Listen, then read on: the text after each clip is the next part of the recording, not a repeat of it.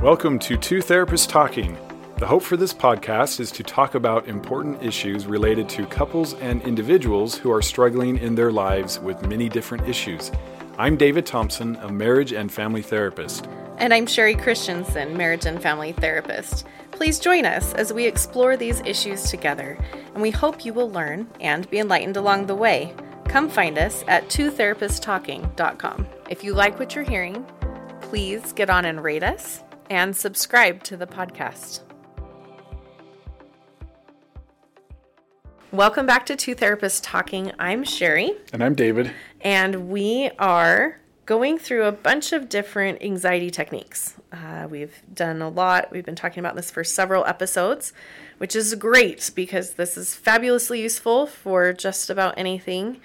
Um, it's a great way to just be more grounded and centered in your life and more present. It's a great way to help with stress reduction uh, as well as anxiety, uh, panic attacks, and all of those different things. So, we have done a lot of work already on uh, generally talking about it. We've done some uh, top down approaches, uh, processing from the, the mental side of it, working yourself out of the different stuck spaces that you're in. We've done some bottom up approaches, Right. which is focusing on what's going on in your body and relaxing the body with uh, all kinds of techniques, really, really useful.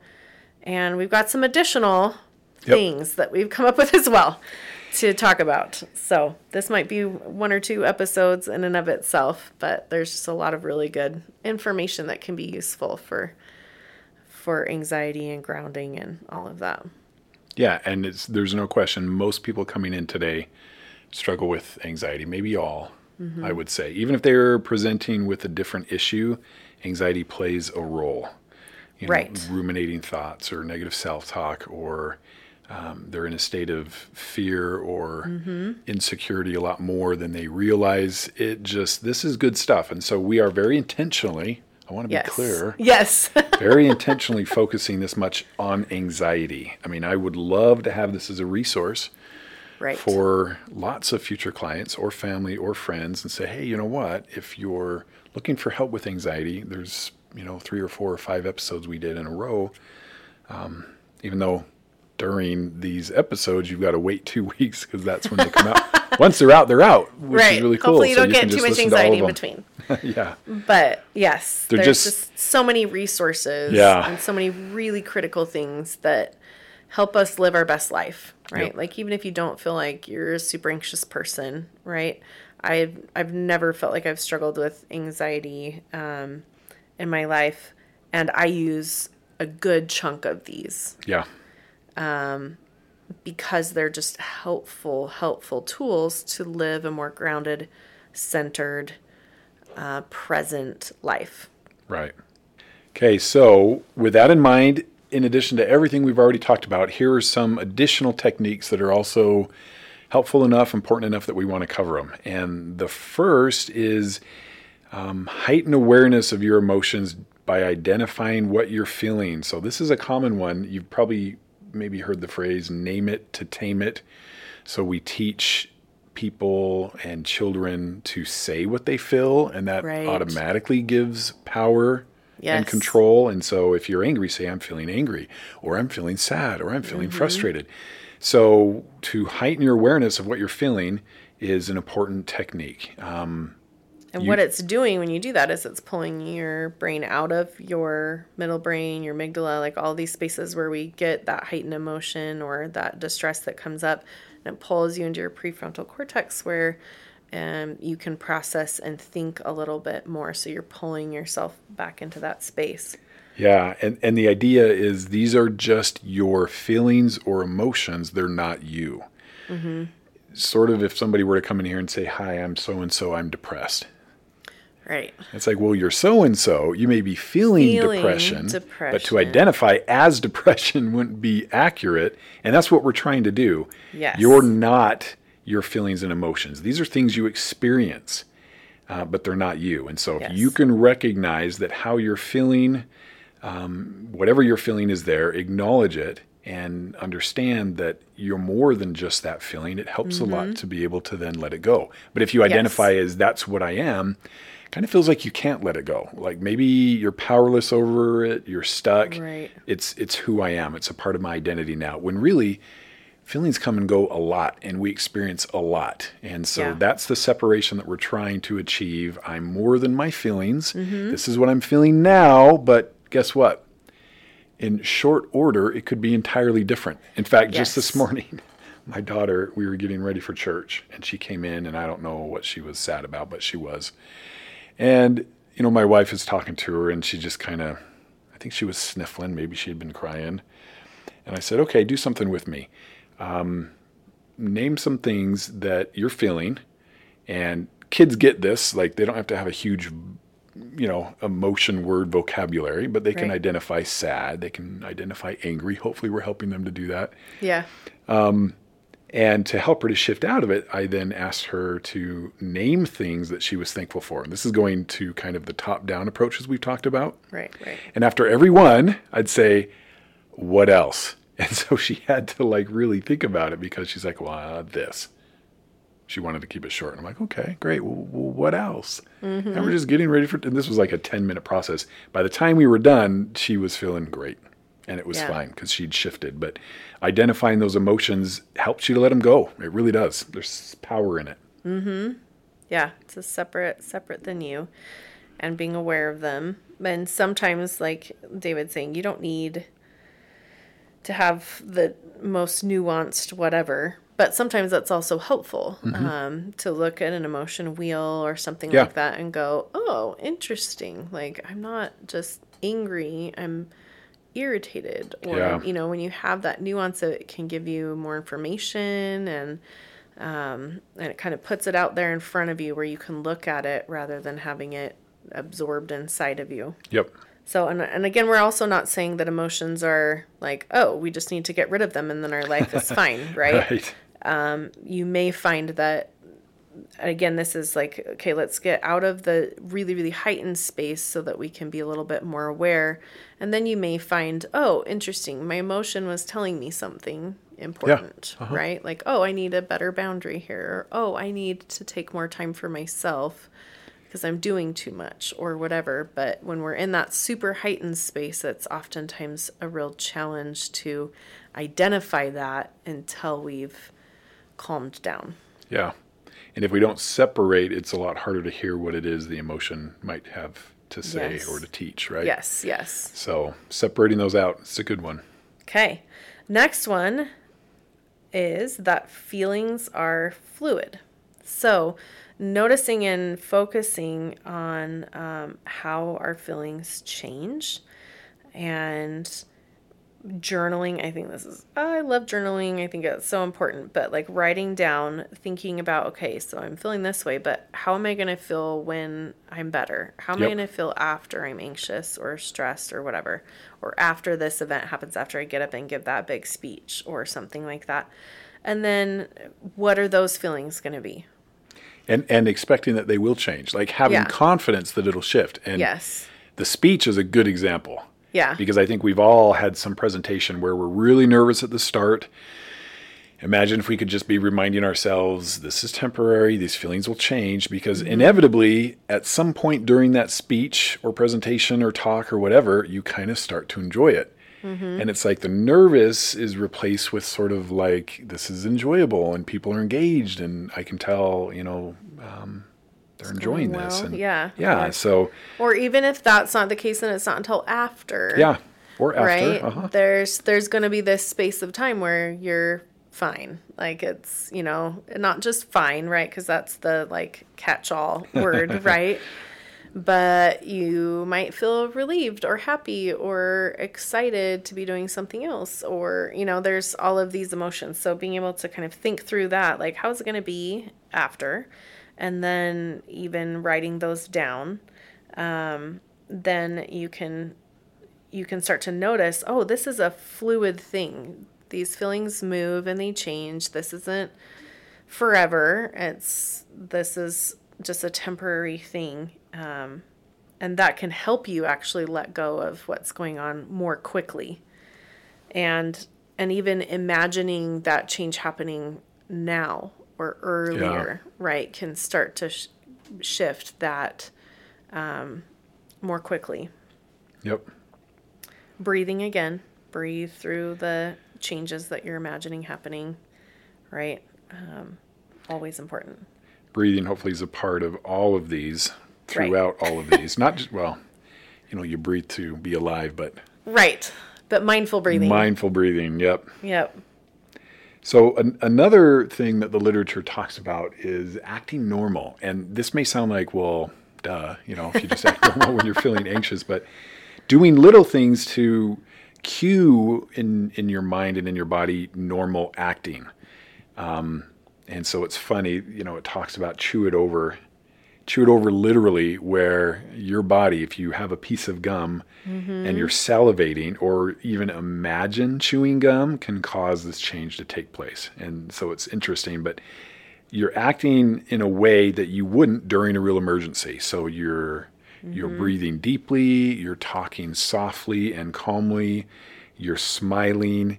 You know, those sorts of things that you imagine if there was a real emergency and you had um, like a caretaker or a caregiver, or let's say after an accident, you know, an EMT or someone, and they're just calm and steady and talking, and it has a very calming effect. So you're sort of doing this for yourself, where even though you're feeling anxious, you're saying, I'm going to treat this normally just Yeah. to see if I can take my body out of this stress response cycle, which we've talked about. So the sympathetic nervous system, right? Right. Fight or flight, something's wrong, and we're trying to come back into the parasympathetic or rest, relaxation, you're okay. And sometimes it can be as simple as acting normally in these Yeah. stressful, anxious situations. Yeah. Okay. So the next one is don't listen, which Don't listen to what? sounds kind of funny. But sometimes we get in this pattern of um, of anxiety, right? Right.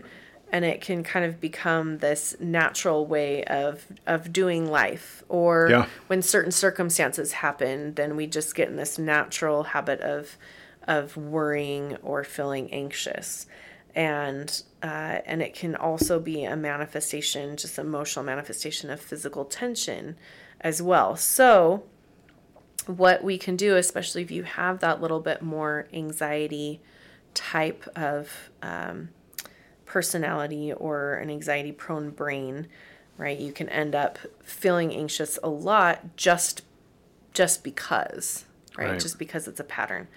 So being able to kind of if that if that's you and that's an experience that you have just being able to tell yourself hey my anxious brain is just firing inaccurately right? It's just this habit that's come up and now i have this all the time so i'm not actually able noticing when something is really going on or when something is not going on.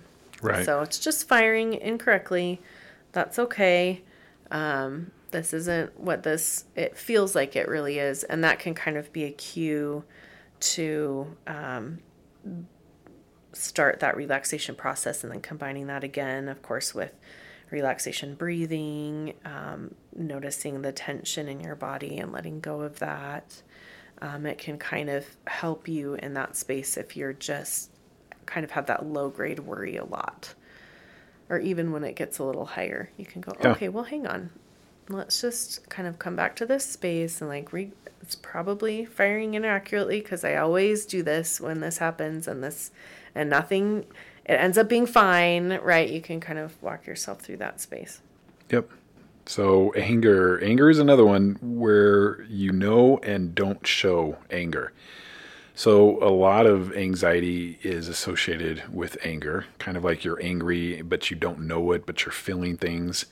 And so one thing is to try to decrease your sense of tension and stress um, and becoming more aware of your anger so that it can be dealt with.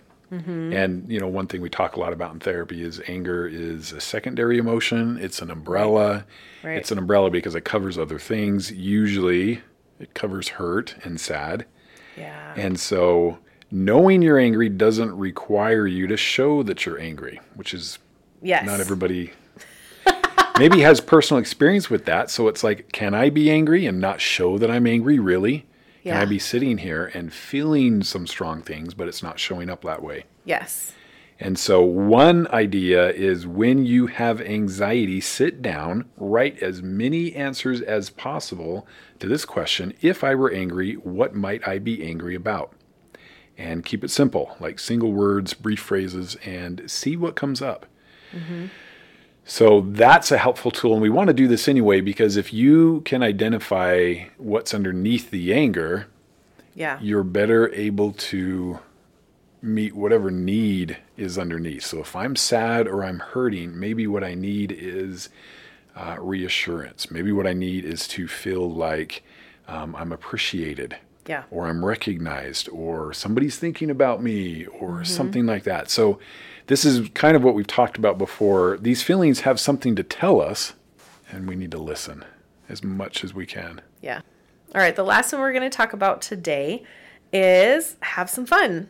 Uh, Oh, this is the first one. You're like, okay, I okay. can do this one. Like, if I have to pick one. Yeah, I like this one. So have a little fun. Uh, maybe act on impulse. Um, that's it's a really good thing to kind of shift what's going on right away, right? If you're going to do something silly or impulsive or something like that, you can do that right away, and that can really help. Um, laughing is a really, really wonderful way to shift up. Again, it shifts the chemicals in our brain. You know, Yeah. looking up some Oh, laughing's a big deal for some sure. Mm-hmm. funny memes, doing something silly, you know, spending time with your kids um, or with friends, um, learning how to learning how to relax, be impulsive, have fun is is a really big one. Uh, even just doing something, you know, silly. I'll do Mm-hmm. that a lot with my kids, where I'll just make a funny face or a funny noise or just something like that and it really can break the ice break Mm-hmm. the tension that Breaks um, the cycle, right? yeah And we and we talk to couples about doing this. If they're in the same old cycle of maybe arguing or fighting, we say do something completely impulsive. yeah Uh, do something Yes. different. Um, break the cycle. yep yeah Run out of the house. All of a sudden, mid sentence.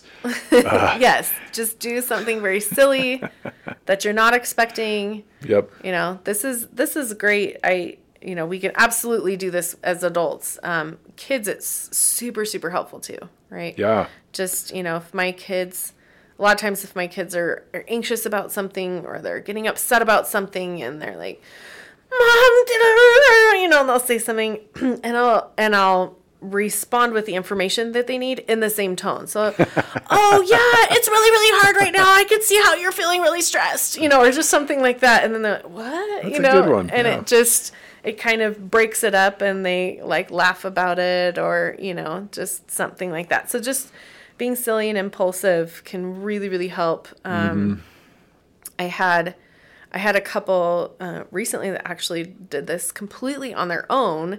They were had been working and trying to do empathy skills and different things and they get heightened so fast. And so one day they just they had taken one of their breaks right that we do during empathy skills when we need to and they were coming back together and they were like you know we, we just need to like we need to laugh or do something like that before we start up again and so they just looked up a bunch of funny memes on their phone Oh, yeah. I was like, that's awesome. Yep, Way to awesome. go. Good job.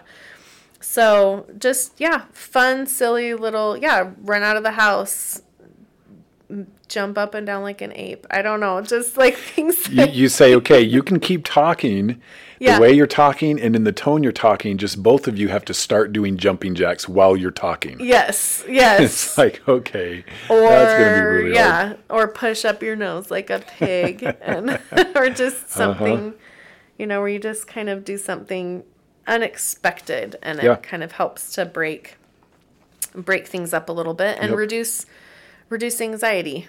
Yep. Right? So these are some additional techniques. We're going to finish We've this got off. more. We've got more. I know this is a lot, but look, you have no excuse after going through these last four or five podcast episodes. If you're like, I'm struggling with anxiety, it's like, boy, did we give you how many different ideas and ways to manage. So at least whether or not you do any of it, you can become an expert on Yes, anxiety. an expert on options, which is so great because again, this isn't just 'em. for anxiety. Yeah. It's not just for panic attacks. Like we're looking at stress, we're looking at grounding, we're looking at like being more present parents and Yep. spouses. And this is, I mean, it doesn't matter what job you have, you're going to be encountering people with anxiety, or there's going to Yeah. be situations about it that are stressful, Yep. right? So, And a lot of people aren't going to know. Anything, yeah, And you do. So give them some ideas. yeah. So it's good. It's good for everybody to have. If if everybody knew all of this stuff, Yeah. Seriously. it would, you know, the world would be a probably a better place. Yep. All right. See you Thanks for time. joining us. Bye. Thank you for listening to Two Therapists Talking. We look forward to sharing more conversations with you. Connect with us at twotherapisttalking.com or email podcast at twotherapisttalking.com.